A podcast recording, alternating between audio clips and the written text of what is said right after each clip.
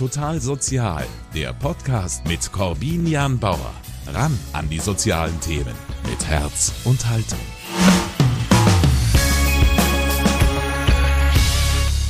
Und wir sprechen heute über ein Thema, was wahrscheinlich schon einmal jeden Menschen beschäftigt hat. Wie schafft man es, in einer Beziehung den Frieden zu wahren? Wie schafft man es, das Gemeinsame zu stärken und das Entzweiende, was einem im Alltag einfach begegnen kann, gut zu überwinden? Darüber spreche ich heute mit Angelique Goldrian und Isabel Überall von der katholischen Ehefamilien- und Lebensberatung.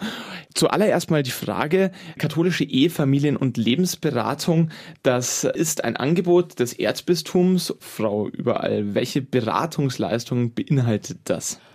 Also es heißt ja Ehe, Familien- und Lebensberatung. Das heißt schon schwerpunktmäßig kommen jetzt Einzelne und Paare, die sagen, wir haben mit unserer Beziehung ein Problem, wir haben, sind, stecken gerade in der Ehekrise oder auch äh, einzelne Personen, die sagen, ich komme jetzt allein, mein Partner, Partnerin kommt zum derzeitigen Zeitpunkt nicht mit oder kommt vielleicht später nach, kann auch äh, genauso auch für sich alleine was tun, auch wenn man in einer Beziehung lebt und da vielleicht auch Schwierigkeiten hat, Menschen, die eine Trennung zu bewältigen haben, aber eben auch sehr viel Lebensberatung, also auch alleinstehende Singles oder auch ältere, die unter Einsamkeit leiden oder andere Probleme haben, die vielleicht einfach insgesamt in einer Krise stecken, ob das jetzt ist, vielleicht auch beruflich oder äh, haben verschiedene Probleme in Richtung Depression, äh, Ängste. Also da kommt oft vieles, was man vielleicht im ersten Eindruck gar nicht so alles erfassen kann, dann in den ersten Gesprächen dann zum Vorschein.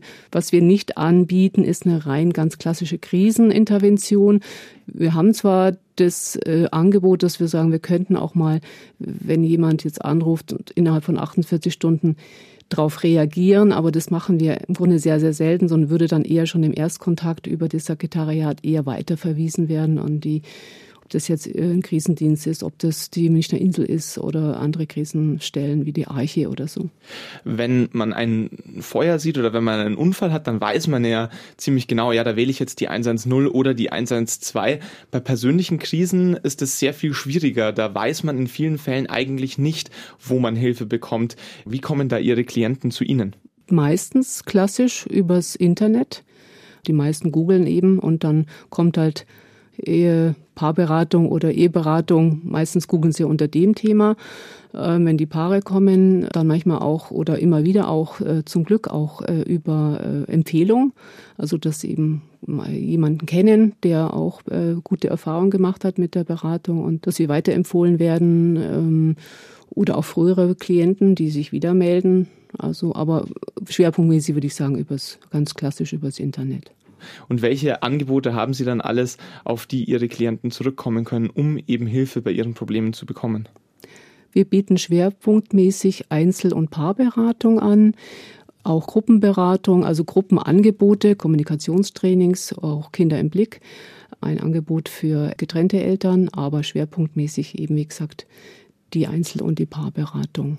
Die Zahlen sind äh, schon einigermaßen beeindruckend.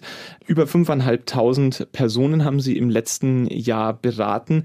Frau Goldern, mit was für Problemen kommen die Klienten denn zu Ihnen? Die Frau Überall hat schon angerissen. Es geht natürlich vor allen Dingen um Beziehungsfragen, um Familienfragen. Was sind da so die klassischen Problemlagen, bei denen Sie helfen? Also in der Regel kommen die Klienten mit einem ganzen Potpourri an Problemen. Das heißt, die Probleme tauchen in verschiedenen Lebensbereichen auf. Der Klassiker oder die Hauptberatungsanlässe sind tatsächlich Konflikte im, zum Thema Partnerschaft und Sexualität. Gut die Hälfte der Klienten haben Probleme, zum Beispiel, weil sie sagen, wir sind unzufrieden im Thema Erotik und Sexualität oder zumindest einer ist unzufrieden oder wir haben unterschiedliche Vorstellungen in den Bereichen oder wir können gar nicht mehr darüber sprechen oder auch über andere wichtige emotionale Dinge ist die Kommunikation ganz schlecht zwischen uns. Also das Thema Kommunikation, Sexualität, das ist der Hauptanlass, dass sich die Menschen an uns wenden. Dann der zweite Bereich wo es immer wieder auch darum gehen kann, sind Fragen des familiären Zusammenlebens. Das können Generationenkonflikte sein, gerade wenn zum Beispiel Großeltern und mehrere Generationen zusammenleben. Oder auch wenn Situationen entstehen, also so Menschen, die in so Sandwich-Positionen sind, dass sie auf der einen Seite noch kleine Kinder haben, auf der anderen Seite vielleicht schon pflegebedürftige ältere Angehörige. Das kann dann oft zu einer Riesenbelastung auch in Familien führen. Und der dritte Komplex, der neben all den anderen kleinen Problemlagen oft angefragt wird, sind Fragen rund um das Thema Trennung und Scheidung. Und es fängt an, wenn einer zum Beispiel in einer Beziehung eine Trennungsgedanken schon hat, also Trennungsambivalenz hat, bis hin wenn Paare schon entschieden sind und sagen, wir wollen uns definitiv trennen oder es ist vielleicht schon sogar eine Scheidung eingereicht, aber wir wollen das fair und wie vermitteln wir das unseren Kindern? Da ist eine ganz große Bandbreite, in welchem Stadium die sich an uns wenden. Das sind Ihre Hauptthemenfelder in der partnerschaftlichen ähm, Beratung und Sie haben auch gesagt, die Paare, die gemeinsam zu Ihnen kommen, mhm. machen ungefähr die Hälfte Ihrer Klienten aus. Bedeutet aber natürlich auch, dass viele einzeln kommen. Sind es dann alles Singles oder sind es dann auch einfach Teile von Paaren, die mhm. für sich gesagt haben, wir können das nicht gemeinsam machen, mhm. ich bin vielleicht da mehr an einer Lösung interessiert oder ich bin auch persönlich mehr bereit, mir Hilfe zu holen. Ähm, wie ist es bei den Einzelberatungen? Wo unterscheiden sich die da? Spannende Frage. Also sowohl als auch. Bei den Einzelberatungen haben wir noch eine breitere Streuung. Also wir haben äh, Menschen, die zum Beispiel nach einem Trauerfall zu uns kommen, also wo der Partner oder die Partnerin gestorben ist. Wir haben Menschen, die sehr lange schon Singles sind und im Grunde sagen, Mensch, warum, was ist mit mir, dass ich niemanden finde, der zu mir passt oder dass ich Beziehungen länger führen kann. Also Menschen, die, sie, die auch durchaus einen Anspruch haben zu sagen, ich möchte mich besser kennenlernen, damit ich meine Lebenssituation verändern kann. Wir haben Menschen, die sagen, ich habe mich von meinem Mann oder von meiner Frau getrennt und äh, komme damit aber noch gar nicht klar. Ich möchte das aufarbeiten, was da passiert ist.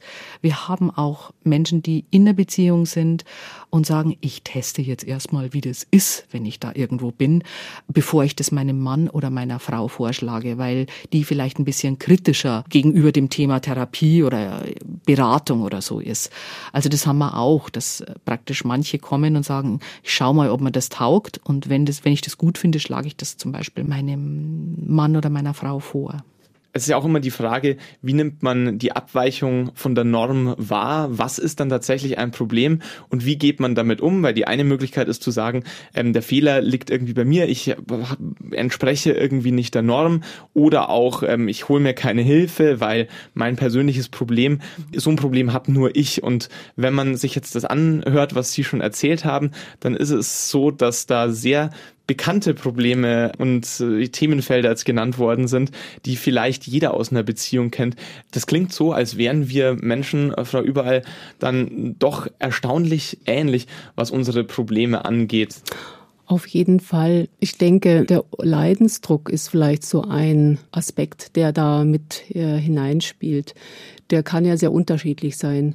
Es gibt jetzt Menschen, die haben äh, von außen betrachtet einen ganzen Berg voller Probleme, ähm, haben aber vielleicht auf der anderen Seite sehr wichtige Ressourcen, einfach äh, Bereiche im Leben, die auch wieder sehr gut funktionieren oder haben bestimmte äh, persönliche Ressourcen, ob das jetzt Sport ist, ob das irgendein besonderes Hobby ist, ob das auch familiärer Rückhalt ist, vielleicht über im weiteren Kreis herum sozusagen und erleben dann vielleicht diese Probleme als gar nicht so belastend oder würden jetzt das aus diesem Grund nicht unbedingt eine Beratung aussuchen, weil sie sagen, gut, so ist mein Leben. Momentan ist es eben gerade schwierig oder da sind gerade viele Themen am Laufen. Aber ich kriege das schon ganz gut hin oder ich fühle mich jetzt insgesamt trotzdem stabil und unterstützt. Und dann gibt es eben Menschen, die haben das Gefühl, sie sind überfordert oder haben auch das Gefühl, ich stehe da ganz alleine da mit meinen Themen. Ich weiß gar nicht, mit wem ich darüber sprechen kann, haben vielleicht auch nicht so nur die Ressourcen und äh, ja, haben vielleicht gar nicht so viele in Anführungszeichen Probleme von außen betrachtet wie ein anderer, aber empfinden das einfach viel, viel stärker. Also die Menschen unterscheiden sich eigentlich nicht darin, dass die einen Probleme haben und die anderen haben keine Probleme, sondern es ist eher der Unterschied, die einen haben Probleme, mit denen sie selber glauben klarzukommen und es gibt Menschen, die sagen, ich bräuchte da jetzt Hilfe und das sind dann ihre Klienten. So würde ich das bestätigen. Wir fragen natürlich auch immer gerade am Anfang ab, was führt sie her, um was geht's genau, was haben sie vielleicht bisher auch schon unternommen, um das Probleme oder die Schwierigkeiten zu bewältigen und fragen auch ab, was sind da an Ressourcen da, was sind an Möglichkeiten da.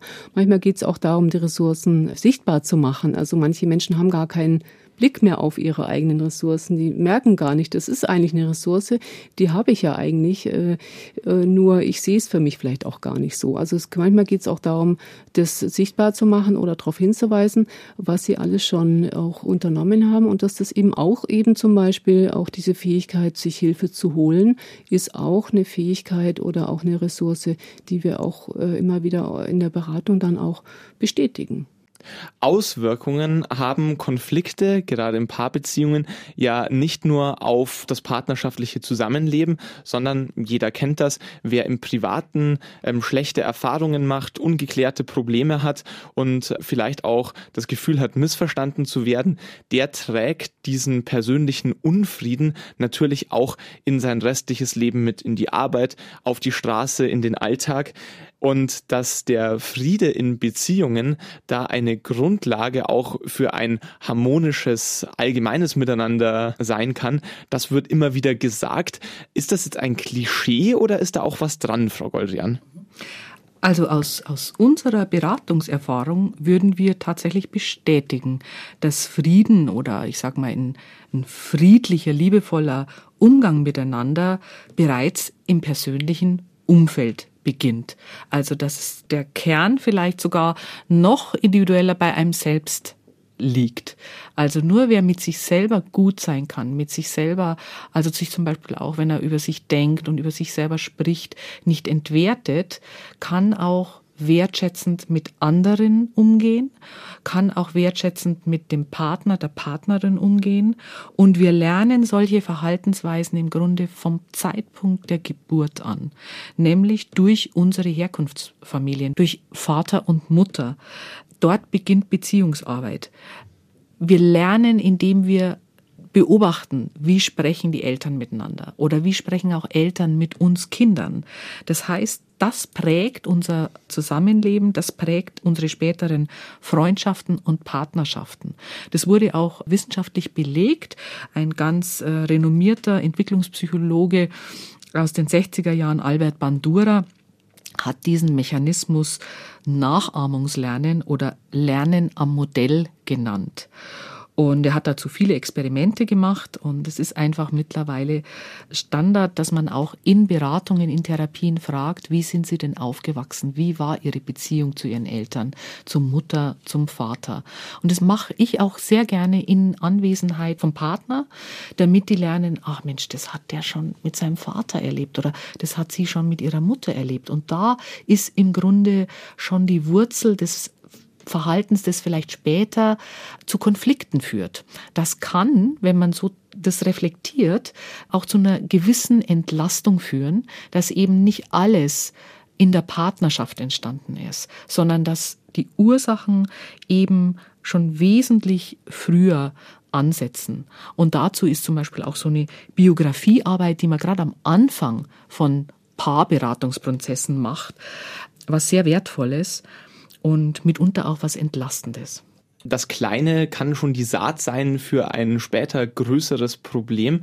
Wenn wir von Frieden in Beziehungen sprechen, dann benutzen wir da einen Begriff, nämlich Friede, der natürlich jetzt aktuell auch im Zusammenhang mit dem Krieg in der Ukraine vor allen Dingen als Abwesenheit von Gewalt verstanden wird. Wenn man in Beziehungen das Wort Friede benutzt, dann wird aber damit mehr gesagt. Da geht es ja nicht nur um die Abwesenheit von Gewalt, sondern es geht ja letztendlich um Harmonie, um ein konstruktives ähm, Miteinander. Inwiefern ist das auch ein zu erreichendes Ziel? Also ich greife da sehr gerne das Wörtchen Gewalt nochmal auf. Vielleicht äh, kennen das schon einige. Also es gibt da ganz äh, bekannte Bücher auch dazu, zu dem Thema gewaltfreie Kommunikation beispielsweise auch. Also man kann auch mit Worten sehr stark verletzen. Äh, das heißt, Krieg kann durchaus auch auf einer verbalen Ebene schon stattfinden. Und da legen wir eben ein großes Augenmerk darauf, dass wir die Paare darin unterstützen, fair miteinander kommunizieren zu lernen, wenn sie es nicht schon können. Oder sie wieder daran zu erinnern. Und da gibt's ganz klare Kommunikationsregeln. Zuhörerregeln, Sprecherregeln, die dazu führen, dass zum einen sowohl Zuhören und Sprechen ausgewogen wieder ist zwischen den Paaren, als auch, dass es auf einer fairen, sprich liebevollen Art und Weise gelingt. Und das kann man mit Paaren üben, zum Beispiel an kleinen Beispielen, wenn sie erzählen, oh, wir haben uns gestritten über Freizeitgestaltung am Sonntag, dann lasse ich ganz gern die Paare mal die Situation schildern, beide erstmal separat, also schon in einem Raum, aber beide sollen es aus ihrer Sicht mal schildern. Und dann schlage ich ihnen zum Beispiel vor, und jetzt und lege ihnen auch tatsächlich Gesprächsregeln, die ich vorher erklärt habe, äh, dazu auf den Tisch und sage, und jetzt versuchen Sie mal diesen Konflikt nochmal anhand dieser Regeln miteinander zu besprechen. Und da kann man dann wirklich durch Coaching, durch Unterstützung ähm, die Paare fördern, diese Gesprächsskills, diese Gesprächsfähigkeiten miteinander einzuüben. Sie haben gesagt, dass viele Paare Probleme haben, aber der Leidensdruck, der ist ja nicht nur zwischen den Paaren unterschiedlich groß, sondern ja auch innerhalb einer Beziehung unterschiedlich groß. Frau Überall, ich kann mir vorstellen, dass das dann ähm, häufig mal äh, ein großer Punkt ist, dass für den einen Partner ein Leidensdruck da ist und der andere das gar nicht nachvollziehen kann. Da sagt der eine, für mich ist es total belastend, dass wir jetzt zum Beispiel keine Sexualität oder Erotik mehr teilen und für den anderen ist es überhaupt nicht nachvollziehbar. Welche Rolle spielt es auch, dass man da unter den Partnern Verständnis für den Leidensdruck des anderen schafft? Wie ist das auch Grundlage dafür, dass man in der Beratung wieder so eine Harmonie herstellen kann? Also ich würde mal sagen, von meinem Grundsatz her ist es so, wenn ein Partner ein Problem hat oder, oder einen Leidensdruck, um es so zu formulieren. Also das leidet zum Beispiel unter zu wenig oder gar keine Sexualität oder leidet darunter, dass zu wenig gesprochen wird, dass zu wenig Zeit miteinander verbracht wird. Mal so die klassischen Themen, dann ist es in der Regel indirekt auch für einen Partner ein Problem. Allein schon durch die Tatsache, dass eben der andere Partner dem anderen Partner es nicht gut geht. Also das ist schon was, was ich dann ein Stück weit versuchen würde zu vermitteln im Sinne von Verständnis dafür. Also erstmal anzuhören, aha, okay, meine Frau, mein Mann, äh, dem geht's da an der Stelle nicht gut, auch wenn ich das vielleicht selber jetzt gar nicht so wahrnehme, muss man ja auch irgendwie überlegen, warum ist es so, dass es dann der andere Partner gar nicht mitbekommt. Also da auch mal zu schauen, wie kann das sein? Also wie weit ist da überhaupt noch Zuwendung oder Nähe da. Also wenn, wenn praktisch da die Verbindung gar nicht mehr so da ist, ne, dass der andere gar nicht mehr äh, wahrnimmt, ah, mit dem meinem Partner geht schlecht, ja. Auch mal da zu fragen, wie kann das sein, ja. Also ähm, äh, und das mehr rauszuarbeiten, ja. Woran liegt es? Wie kann vielleicht auch derjenige, dem es nicht gut geht, das auch mehr kommunizieren? Mehr zu, so mich zu ermutigen und sagen, wie kann das eben mehr zum Thema werden? Was bedeutet das dann auch für den anderen, wenn eben der Partner da ein massives Problem hat oder es als Problem sieht? Also positiv formuliert eben nicht Druck auf den mhm. zweiten Partner, der vielleicht dieses Problem nicht sieht, auch noch auszuüben, sondern eher eine Wahrnehmbarkeit äh, zu schaffen. Sie sind eine Ehefamilien- und Lebens Beratung, mhm. da steckt ja auch schon drinnen, dass sie keine Ehe, Familien- und Lebenskonfliktlösung sind, sondern sie beraten. Wo liegt da der Unterschied, Frau Goldrian? Also lösen können, würde ich mal pauschal sagen, Therapeuten die Probleme ihrer Klienten sowieso nicht. Und zwar egal, ob man in der Beratungsstelle ist oder ob man niedergelassener Therapeut ist. Es geht, das ist wirklich ganz wichtig. Es geht darum, äh, die Menschen drin zu unterstützen, ihre eigenen Kräfte zu mobilisieren, ihr eigenes Know-how, so wie es meine Kollegin zuerst schon gesagt hat. Die können oft viel mehr wie das, was ihnen in der Krise bewusst ist. Da kann man dann mal schauen, wie haben sie früher einen Konflikt lösen können als junges Paar wo sie vielleicht noch zugewandter waren. Wie lösen sie Konflikte mit Freunden? Und wenn ihnen das bewusst ist, dann kann man da auch wieder ansetzen, dass sie es auch in der Partnerschaft wieder konstruktiver lösen. Meist beinhaltet es ja dann wahrscheinlich nicht nur, dass man ein Problem an sich irgendwie löst, sondern man muss ja den Modus des partnerschaftlichen Zusammenlebens vielleicht auch grundsätzlich und langfristig anpassen, dass dieses Problem nicht nur jetzt gelöst wird, sondern dass vielleicht auch langfristig eben harmonischer wird in der Beziehung und dieses Problem hoffentlich auch nicht nochmal auftaucht. Was müssen da die Paare an Arbeit an ihrer Beziehung auch hineinstecken und wie viel muss man auch bereit sein, dann am offensichtlich unzufriedenen machenden Status quo zu ändern? Da gibt es natürlich keine pauschal Antwort im Sinn von so und so viel Stunden. Generell ist es aber oft eine wichtige Information für Paare, wenn man sie mal überlegen lässt, wie viel Zeit sie für was in ihrem Leben verwenden und wie viel Zeit Paare tatsächlich für das partnerschaftliche Gespräch verwenden. Und das ist oft schon ein ziemliches Aha-Erlebnis, wenn sie sagen, mein Gott, mehr wie zehn Minuten am Tag reden wir eigentlich nicht miteinander, wenn wir Glück haben, weil wir sehen uns vielleicht gar nicht mal jeden Tag. Und da kann dann ein Gespräch in der Beratung auch über Prioritäten und auch zwischen den Paaren über Prioritäten ganz aufschlussreich sein. Denn die meisten von uns würden sagen, ja, Familie und Partnerschaft und Liebe, das ist mir das Wichtigste. Und wenn man es dann dagegen setzt, wie viel Zeit man dafür investiert, das ist dann oft ein ziemliches Gap. Wenn sie das realisiert haben, dann entscheiden die Paare für sich, Mensch, wir wollen da mehr Zeit investieren. Wir beginnen das vielleicht mit einer regelmäßigen Paarberatung und mit Übungen, die wir zu Hause machen. Da ist es dann ganz wichtig, dass man auch in der Beratung immer wieder die auch ähm, durch bestimmte therapeutische Übungen spüren lässt, wie fühlt sich denn jetzt der Kontakt zu meiner Frau, zu meinem Mann an. Auch manchmal, dass man sie, also ich mache das ganz gern, dass ich sage, gerade wenn einer vielleicht traurig ist oder so, nehmen Sie Ihren Mann oder Ihre Frau mal in den Arm und sie dann spüren lassen, wie fühlt sich das an im Vergleich zu vielleicht vor ein paar Wochen, als sie sich äh, nur angeschrien haben. Mm, wir sind davon oder ich bin davon überzeugt, dass das gute Gefühl, das Besserfühlen, das Zugpferd ist für mehr investieren in eine Beziehung. Wenn die das Gefühl haben, es geht uns besser, Mensch, ich habe nicht mehr so viel Kopfschmerzen, ich bin nicht mehr schlaflos, ich muss manchmal sogar wieder lachen. Wir lachen miteinander. Wir haben wieder humorvolle Momente. Die Kinder entspannen sich. Dass das, diese Erfahrung eine ganz wertvolle Rückmeldung für die Paare ist, dass sie auch weiter motiviert sind, dauerhaft zum Beispiel Zeit zu investieren für Paargespräche, für schöne Erlebnisse miteinander, die tatsächlich auch im Familienkalender oder im Paarkalender drinstehen. Und dazu ermutigen wir Sie, regelmäßige Gespräche, regelmäßige Paarzeit einzubauen, damit Sie tatsächlich in einer guten Beziehung sind, damit sie sich wohler fühlen. Und dann, wenn einer vielleicht mit besonderen Defiziten in die Beziehung geht oder gerade hat, sagen wir mal, einer merkt, oh, ich trinke zu viel Alkohol, dann muss er erstmal das in den Griff kriegen. Das kann man durch eine Einzeltherapie.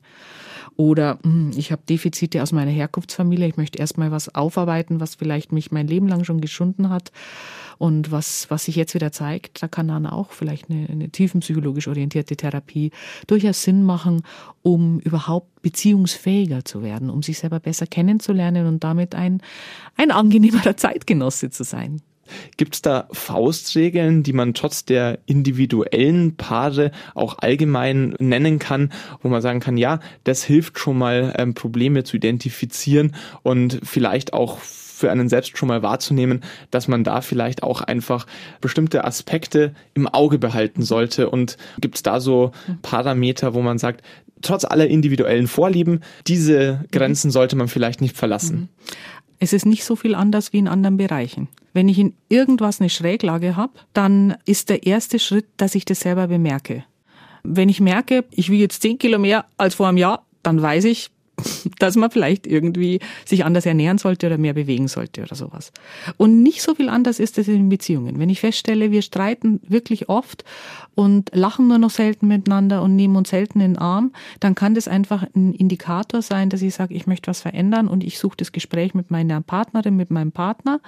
So eine Faustregel, die wir in den Kommunikationskursen unseren Paaren vermitteln, ist, setzt euch einmal die Woche zusammen für einen Austausch. Und zwar nicht nur wo ihr über die Konflikte redet, sondern vor allen Dingen, wo ihr auch von euch erzählt, wo ihr vielleicht auch sagt, was ihr, was euch gefreut hat. Das ist nämlich etwas, was leider außer in der Verliebtheitsphase zu kurz kommt oft, dass man noch sagt, Mensch, das war total lieb, dass du mir das mitgebracht hast oder danke, dass du die Kinder abgeholt hast oder ach, super, dass du die Flüge gebucht hast oder ah, ich habe mich so gefreut, dass du mir ein Kompliment gemacht hast. Also diese Sachen.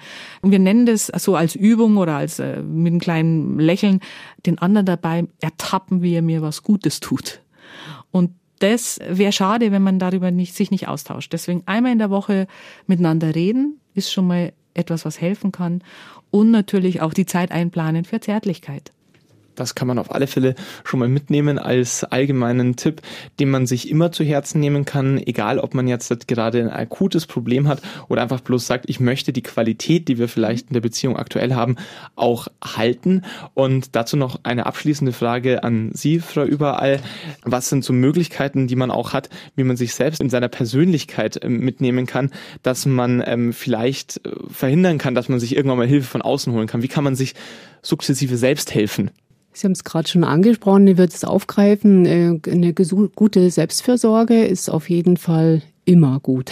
Also dass man wirklich auch ähm, nie aufhört, auf sich zu schauen und äh, gerade auch in den Zeiten, wo es äh, gerade stressig wird, auch da zumindest eine Sache hat, die einem wirklich gut tut, ob das jetzt ist ein bestimmtes Hobby, das man hat, ob man Sport macht, ob man Musik, ob man äh, gerne in die Sauna geht, ob man äh, sich eine kleine Auszeit nimmt. Also was immer das äh, ist, das für sich da was zu haben, was man auch weiter pflegt, und dann bleibt man auch stabil und dann geht's einem immer wieder gut und man ist auch unabhängig vom anderen. Das kann man einfach für sich selber machen.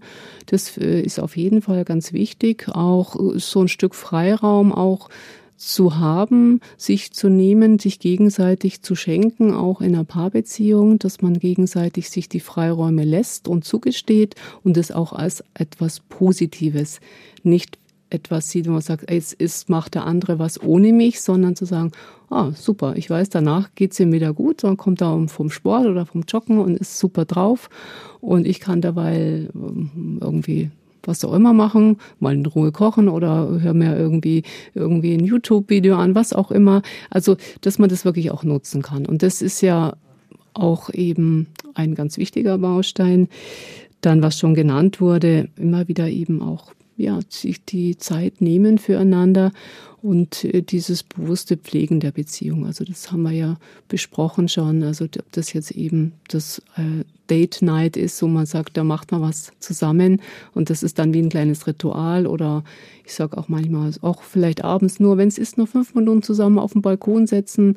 Hey, wie war dein Tag? Schön, dass du da bist. Lass uns ein Gläschen Wein trinken oder was oder Tee oder was auch immer und einfach sich begrüßen und sich begegnen, ja. Das braucht oft gar nicht viel Zeit, aber dies zu pflegen und das regelmäßige, also dass das einfach äh, ja wie ein Ritual dann einfach so auch ein Bestandteil ist. Das ist finde ich ganz, ganz wichtig.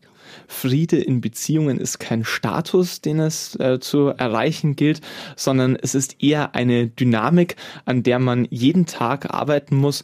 Ich danke für diesen Einblick in Ihre Arbeit von der katholischen Ehefamilien- und Lebensberatung waren heute hier bei mir zu Gast im Studio Angeli Goldrian und Isabel Überall. Vielen Dank, dass Sie da waren und damit war es das von dieser Folge total sozial.